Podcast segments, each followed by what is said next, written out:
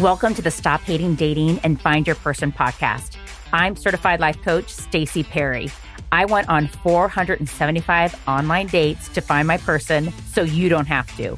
Each week, I'll teach you the skills and mindsets to confidently show up as yourself, interact in a way that's authentic to you, and gets you the relationship that you want.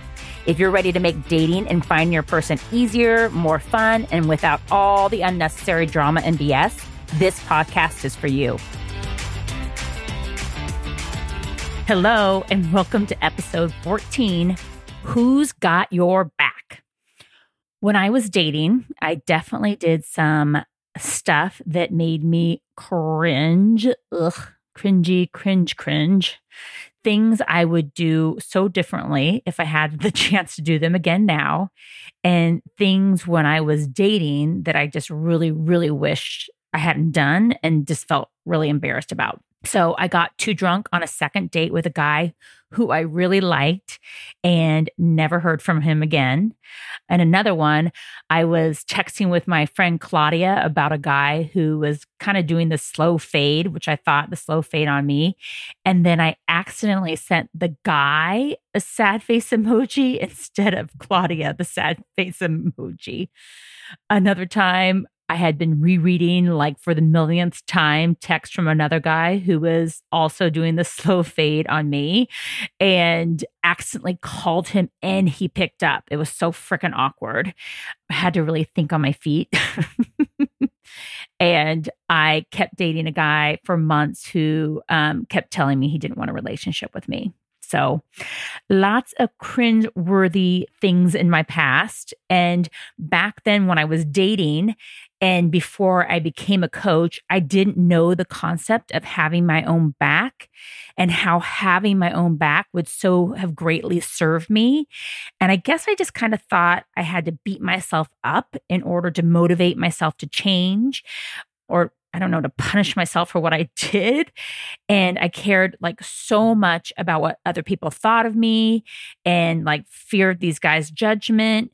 And my brain, like every human brain, like naturally would just catalog everything I did wrong or thought I did wrong. And it would keep reminding me of all the ways it thought I effed up. And it's what our brains do. Like, because our brains think that this will prevent it from happening again. And our brains think if they keep reminding us and telling us how awful we did, that it will motivate us to go back in time and do it differently. But time travel, to my knowledge, isn't possible yet. So instead, in this episode, we're going to discuss how and why to have your own back. So one of the reasons we hate dating is because we are constantly berating ourselves in our heads about our bad choices, how we should have known they would be a flake or disappoint us, how we shouldn't have been so needy or desperate on the date or text, or maybe some of you, it's like you shouldn't have been so closed off, whatever your brain tells you. Our brain can be like a mean bully on the playground. And we wouldn't treat our closest friends like this. If we did, we probably wouldn't have them as friends for long. And I wouldn't treat my niece like this. But when it came to myself, I just let all those cringy, mean thoughts play on this constant loop in my head without questioning them. I just accepted them as fact, as reality, versus the optional thoughts to believe or not believe. And having your own back is learning to be a supportive, kind, compassionate friend to yourself, like you would be to your closest friends, and they would be to you. You'd support them through a difficult time. You'd lovingly be there for them when they felt they had, royally screwed something up. You'd love them in all their imperfectly perfect humanness. And having your own back is doing this for yourself too. Like learning to have your own back, even when you've been jealous and not happy for a friend who met someone before you did, or wanted someone back who treated you like shit, or at least not like how you wanted them to. Wish bad things for someone you dated or the new person they're dating. Had like all jaded, effed up, why bother attitudes and thoughts. Wish you could have stopped seeing someone sooner, but didn't. Wish you could take back something you said or texted, but can't. Shown up in ways you're embarrassed about. Learning to have your own back in all these different situations that can come up in dating and finding your person. These all feel icky and awful by themselves. And then we add insult to injury by ruminating about them and beating ourselves up about them, making it mean like horrible, incurable things about us, our character, our worth, our lovableness. Like we kick ourselves when we're down. So during your dating journey, you will show up in ways you do not like, and you will have things turn out in ways you wish they hadn't. I guarantee it. And what having your own back looks like when you do or say things you wish you hadn't or get an outcome you didn't want is choosing to show up for yourself with love and kindness, making a decision not to, or stopping beating yourself up in the moment, giving yourself some credit for putting yourself out there, being kind to yourself like you would to a friend or a younger version of yourself, loving yourself no matter what you did or didn't do, giving yourself some compassion, like being a safe place to land for yourself, being on your own side, knowing you can go through the ups and downs of life and dating and know you're going to be there for yourself, and give yourself credit for how far you've come, your gains. It's when you make a mistake or do something cringeworthy like I did, you are there for you no matter what. What it doesn't look like is making yourself wrong for your feelings and thoughts, beating yourself up, harshly criticizing yourself, cruelly judging yourself, and turning your back on yourself versus having your back. And you can want and choose to do things differently next time and still have your back in the moment. And you can choose to work on shifting your thoughts and feelings and still have your back in the moment. And you can want to change things and still be kind and loving to yourself. And you can be curious about what's going on for you that drove you to do what you did or didn't do, and stay kind and compassionate. You know, why did I show up that way? What can I learn? What did this experience teach me? What was going on for me in that moment? Like for me, when I drank too much on the date, I learned when I'm really nervous and like someone, I can put a drink max in place for myself and keep checking in with myself to make sure I'm still really present and connected. I can take care of myself. And like when I kept hanging out with a guy who flat out told me he didn't want a relationship, I eventually stopped dating him and then made the decision to stop dating someone once they said they didn't know like what they wanted or didn't want a relationship right now, or maybe someday, or flat out didn't want a relationship. When we have our own back, we learn how we want to grow and do things differently in the future.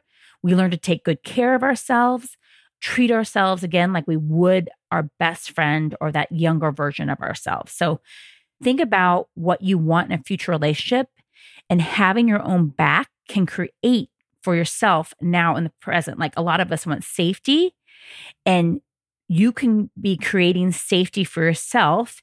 If you know you are a safe place to land for yourself, you'll be willing to take more risks. You'll be willing to try new things because it's going to be safe for you to get it wrong and still be figuring it out because you're going to have your own back along the way. Some of us want certainty. Knowing you'll be there for yourself no matter what creates certainty for yourself. We want to be willing to take more risks.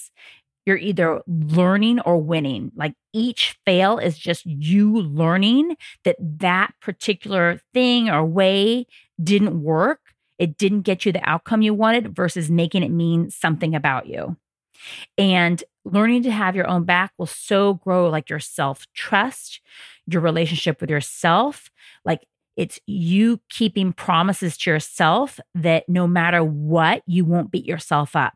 And you're going to be more willing to put yourself out there when you trust yourself to be nice when things don't go the way you wanted them to. You'll get frustrated. You're going to get disappointed, angry, sad, hurt, because to be human is to have these feelings. And especially when you're out there looking for your person to love, but it feels a whole heck of a lot better and easier and more fun when you know whatever comes up, whatever feelings come up, you'll be there for you. You're going to have your own back like you would to that kid, a best friend, your future partner. You can feel all those feelings, frustration, disappointment, all the stuff without piling on extra blame, guilt, second guessing, and the shame. So what does this look like in practice? On this podcast and in my coaching practice, all these tools and mindset shifts and exercises and concepts are a practice. You'll get stronger and stronger at doing them the more you do them. It's just like working out. You're building that muscle. Know you're building a skill and have your own back while you're getting better at having your own back. So here are some practical, actionable ways to start implementing having your own back. So first one is like, how would I treat a best friend or the younger me right now? And what that looks like is when you catch yourself taking yourself down for what happened versus having your own back, ask yourself, what would I say to the 5-year-old me in the situation? Or what would I say to one of my best friends if she had done the same thing I did? For me, in the situation with wanting a relationship with the guy who didn't want one with me, I would tell my younger self not to beat herself up, that you really liked him and wanting him to like you back and wanted him to want the same things you did. And that this is proof you have so much love in your heart and love to give. And that someone is going to be so excited to receive all that love and to give it right back to you too.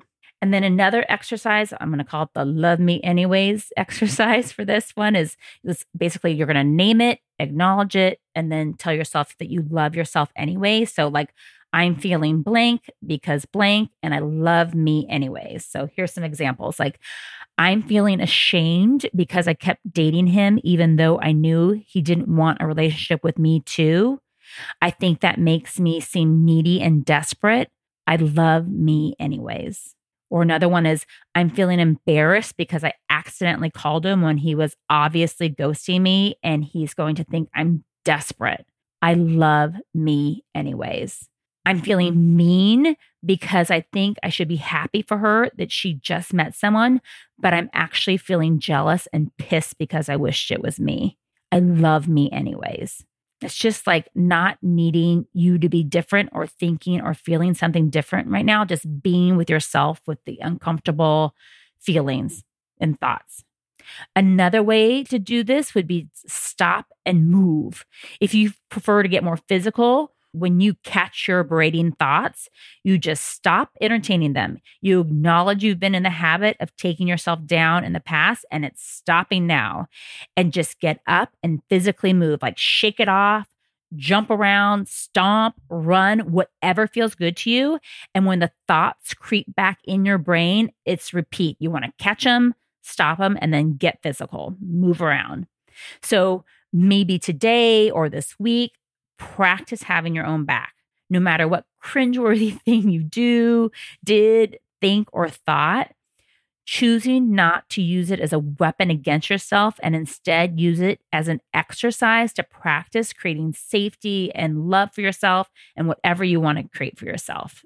So choose on purpose to love on yourself more through the process of dating and finding your person versus less, and like to take good care of yourself, to give yourself credit for putting yourself out there, and be kind to yourself like you would a friend or a younger version of you. So that's it for today's episode. Mwah. Love you. Go get them and have your own back while you do. Thank you so much for listening. If you're ready to stop hating dating and find your person, let's chat. You can pop right on my calendar for a free coaching call to see if private one-on-one coaching feels like a fit for you. It's like our first date to see if we're a match.